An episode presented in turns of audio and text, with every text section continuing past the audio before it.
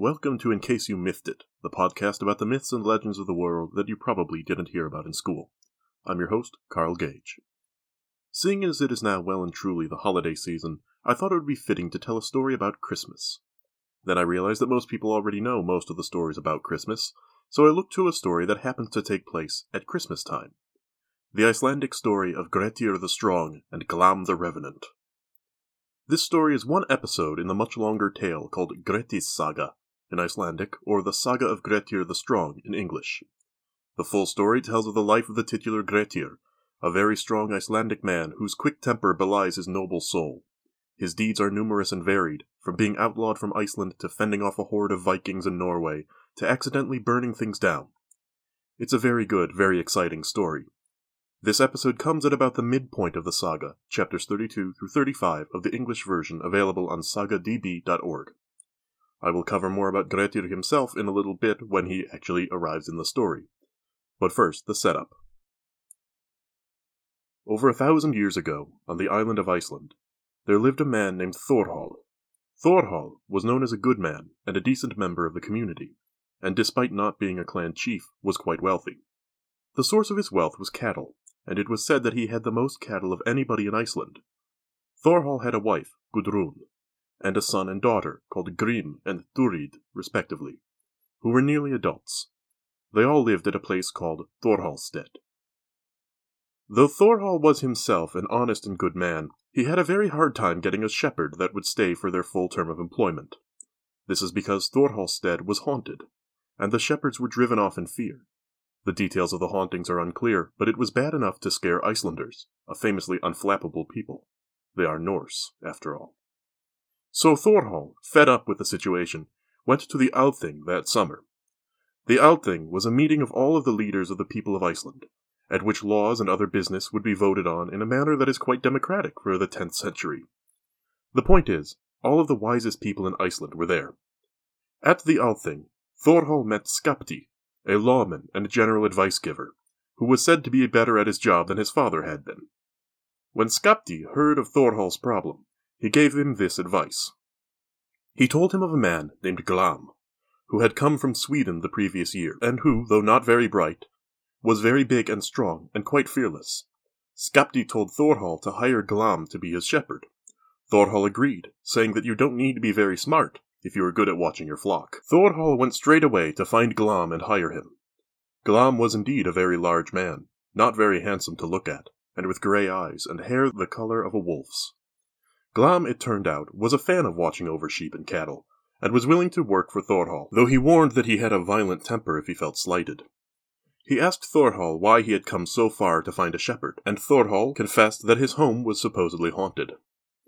Glam responded, saying, such bugs will not scare me, for life seems much less irksome to me thereby. In other words, the medieval Icelandic equivalent of, I ain't afraid of no ghosts. After the summer ended, Glam arrived at Thorhallstead. Immediately, most of the household took a dislike to the huge, headstrong, and uncouth man. Thorhall's wife, Gudrun, especially hated him. Perhaps most notable was that he never went to church, and shunned the sound of church singing. But Glam was a good shepherd, the flock was kept safe, and all the animals would obey him and come when he called. He took no heed of the supposed haunting, and for a while everything was going fine. Everything changed on the night before Yule, when Glam came into the house demanding meat. Gudrun protested, as no Christian is to eat meat on the night before Yule. Glam laughed at her, saying that, in his view, Iceland was no better than it had been before Christianity had come, and indeed it may be worse than when the Icelanders were pagan.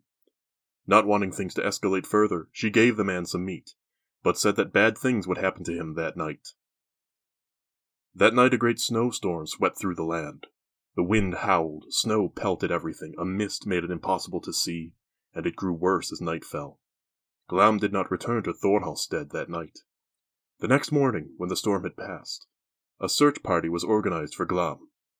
They found the sheep all over the landscape, wandering in the cold and snow, the searchers came to a clearing where it seemed a great fight had taken place. Rocks were strewn around, tree branches were broken, and the dirt had been turned up. A little beyond this they found Glam, very much dead. He was blue, and seemed to be larger than he had been in life.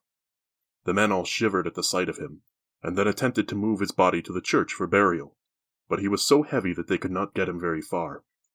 That night they told Thorhall what they had found, and when he asked what had killed the shepherd, they told him that they had seen gigantic footprints stumbling away from the scene before ending at a rock wall that was splattered with blood. It was agreed by all that Glam had likely been attacked by whatever had been haunting the farm, but had managed to destroy it at the cost of his own life. On the second day, the men went out with horses to try and move Glam, but fared little better. On the third day, they brought the priest, but found that Glam's body was missing. After walking the priest back to town, they found that Glam's corpse had reappeared. Deciding that something supernatural was likely afoot, the men decided not to try and move him any more, and buried Glam's body in the spot where it was laying. But not long later, it became clear that Glam was not a restful corpse, and he was seen wandering around the countryside, causing havoc. In particular, he seemed to enjoy scaring people by running on their roofs, threatening to break them with his great weight. The farmstead was nearly deserted, as most people fled from the Revenant and his spooky doings. The place gained a reputation for the hauntings, and by spring almost nobody would ever ride up into the general area of Thorhallstead unless they had a very good reason.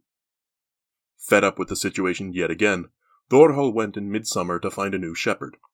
He hired a man by the name of Thorgaut, a strong, kind man who laughed at the idea of dangerous undead.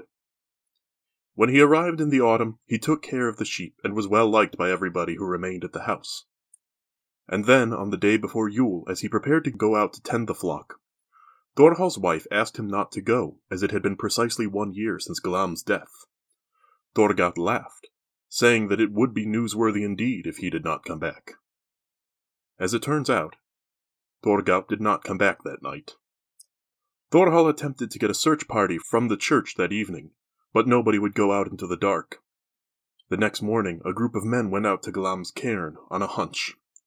There they found Thorgaut's body, his neck broken and all of his bones smashed. They took him to the church with ease, where he was buried, and his spirit never troubled anybody after that. But Glam became more violent, attacking people who stayed out at night. Before long, everybody had fled the area, leaving only Thorhall, his wife, and the elderly Neatherd, a servant who tends to cows. One morning, Gudrun went out to milk the cows, and came running back screaming about some kind of commotion in the cowshed. Thorhall investigated, and found that the cows were affected with madness, goring one another with their horns. In the hayloft, he found the loyal old neatherd, very much dead, his back broken as if over an anvil. That night, Thorhall and Gudrun fled immediately, taking only what they could carry and leaving everything else, including the cattle, which Glam killed. They did not return until the summer. Nobody would go to Thorhallstead for any reason after that. Not with horse or hound, for the animals would be killed. The revenant Glam then wandered the region, destroying farms as he went. And now we finally reach the point where the hero of the story arrives. Grettir Asmundsson, better known as Grettir the Strong, had already had an eventful life. As a teenager, he had been an outlaw banished from Iceland after killing a man. He had sailed the North Atlantic with a fishing boat, been shipwrecked, become a guard for a Norwegian landlord, fought and beaten a Barrow-wight, like from Lord of the Rings, gotten a cool sword, and a bunch of other wild things. But at this point, he was back in Iceland, being something of a wayward soul, doing deeds and fighting people who needed fighting. He never saw a challenge that he backed down from, and his strength was renowned. So he came to a town a little way from Thorhallstead, and stayed with his cousin Jokul, a fisherman with a reputation for strength himself. While with his cousin, Grettir heard news of the undead Glam, and the havoc he was causing, and listened intently, asking questions of anybody who knew anything.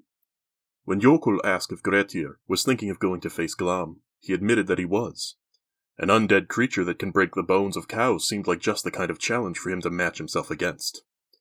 When Jokul warned that it was better to deal with men than supernatural entities, Grettir responded, Woe is before one's own door when it is already inside one's neighbor's. Which I find to be a good sentiment, and he rode off. Grettir came to Thorhallstead, and asked Thorhall if he could stay there for the night. Thorhall welcomed the guest kindly, but warned that there may be trouble. And even if Grettir survived, his horse likely would not. Grettir replied that horses were easy to find if need be. They put Grettir's horse inside a strong house, and Grettir stayed with Thorhall for a night. That night, for the first time in a long time, nothing happened. No stomping on the roof, no bashing open of the door, and the horse was safe and sound in the morning. Grettir decided to stay another night. The second night, all seemed fine, until they went to check the horse. The building the horse had been placed in had been broken, and the horse had been dragged out. They found it with all its bones broken. Thorhall warned Grettir to leave, but Grettir shook it off, saying that he wanted to see Glam with his own eyes at least as payment for his horse. On the third night, Grettir did not go to sleep when his host did, but stayed awake, sat down by the door inside the house. All of the lamps were left lit so that he could see his enemy. Grettir had positioned himself beneath a large piece of fabric in such a way that he could not be seen, and had braced himself against one of the wooden beams of the house. For a long time he sat there, and nothing happened. Then, suddenly, the door of the house was smashed open, the hinges breaking from the frame. Grettir did not move, but waited. Next, a great stamping came from the roof, as Glam returned to his old ways. The whole house shook, and the rafter threatened to break beneath the undead creature. When the stomping ceased, Grettir heard Glam come down from the roof, his heavy footfalls coming closer to the smashed door. And then Glam stuck his head into the house to look around and for the first time Grettir saw his horrible face. It was gigantic, blue, and bloated, swollen and nasty to the point that it no longer resembled the face of a man. Glam entered the house and drew himself up to his full, massive height. He began searching around, looking for any living thing that dared exist within the home. Before long, Glam saw the bundle of cloth, cloth that was Grettir, and he went to grab it. As Glam pulled at the cloth, Grettir braced himself further, and for a time the two were locked that way, Grettir holding himself against the house, while the massive zombie tugged at him. Finally the cloth gave way, and tore off of Grettir. For a moment the two stared at the torn cloth in Glam's hand. Then Grettir charged with a great yell. He hurled himself at Glam with all his might, catching him around the midsection in an attempt to knock him on his back. But Glam did not move. The icy cold, dead flesh did not give, but stayed solid, as if a person had attempted to tackle an oak tree. Glam laughed an evil laugh, and grabbed at Grettir. He caught him and attempted to drag him to the door. Grettir had a feeling that Glam would have a great advantage outside, and managed to slip free. The two fought, wrestling and pummeling one another for a long time, their battle breaking everything in the house. But Grettir began to tire, as he was just an ordinary, if strong, man while Glam had the supernatural strength of the undead. Glam grabbed Grettir once again and attempted to drag him outside. Grettir braced his feet against a protruding board and tugged back at Glam. When Glam gave another mighty heave, Grettir executed a maneuver, releasing the board, and instead putting his energy into launching himself in the direction Glam was pulling. Glam was unprepared for the sudden change in momentum, and lost his balance as Grettir hit him. The force of the blow was such that the two combatants smashed through the wall of the house and tumbled into the cold night, debris raining upon them as the battle continued. Eventually, Grettir got the upper hand and was able to pin Glam beneath him. He reached for his short sword to deliver the final blow, but then he made a mistake. He looked at Glam's eyes. They were pale white, the eyes of a corpse, and at that moment a beam of moonlight hit them, giving them an unholy, terrible glow. When Grettir saw the eyes of Glam, he felt fear for the first time in his life. And then Glam spoke, and these were the words with which he cursed Grettir. You have expended much energy, Grettir, in your search for me. Nor is that to be wondered at, if you should have little joy thereof. And now I tell you that you shall possess only half the strength and firmness of heart that were decreed to you if you had not striven with me. The might which was yours till now I am not able to take away, but it is in my power to ordain that never shall you grow stronger than you are now. Nevertheless, your might is sufficient, as many shall find to their cost. Hitherto you have earned fame through your deeds, but henceforward there shall fall upon you exile and battle. Your deeds shall turn to evil, and your guardian spirit shall forsake you. You will be outlawed, and your lot shall be to dwell ever alone. And this I lay upon you, that these eyes of mine shall be ever before your vision. You will find it hard to live alone, and at last it shall drag you to death. Grettir shook off his terror, and dra- drawing the short sword, he decapitated Glam. He set the head so that it was staring at the zombie's butt, as that would stop him from reanimating again. Thorhall then came out of the house, having finally broken through the fear he had felt since he had first heard the door smashed in. He congratulated Grettir, and together they burned Glam's body until there were only cold ashes. These they collected and carried off to a place where sheep do not graze and people do not walk, and buried them there. By the time they had done this and were returning home, morning had broken, and they told the people of the town that all that had happened how Grettir had tested his strength against Glam and had come away the victor. Grettir then became more famous than he had been previously, and was given a fine horse and expensive clothes by Thorhall and sent on his way. But this is a story told by a Germanic people, so Grettir did not live happily ever after. For the curse of Glam came true, and his life was filled with hardship, even though he had a strong heart and showed great kindness and nobility and every time Grettir closed his eyes, he saw the eyes of Glam, and they frightened him. I hope you have enjoyed this Christmas time ghost story. If so, please consider leaving a like and subscribing to this podcast. If you would like to contribute to the continuation of the show, consider donating to the Patreon, where you will get access to bonus content and also have my undying gratitude for as low as $3 a month.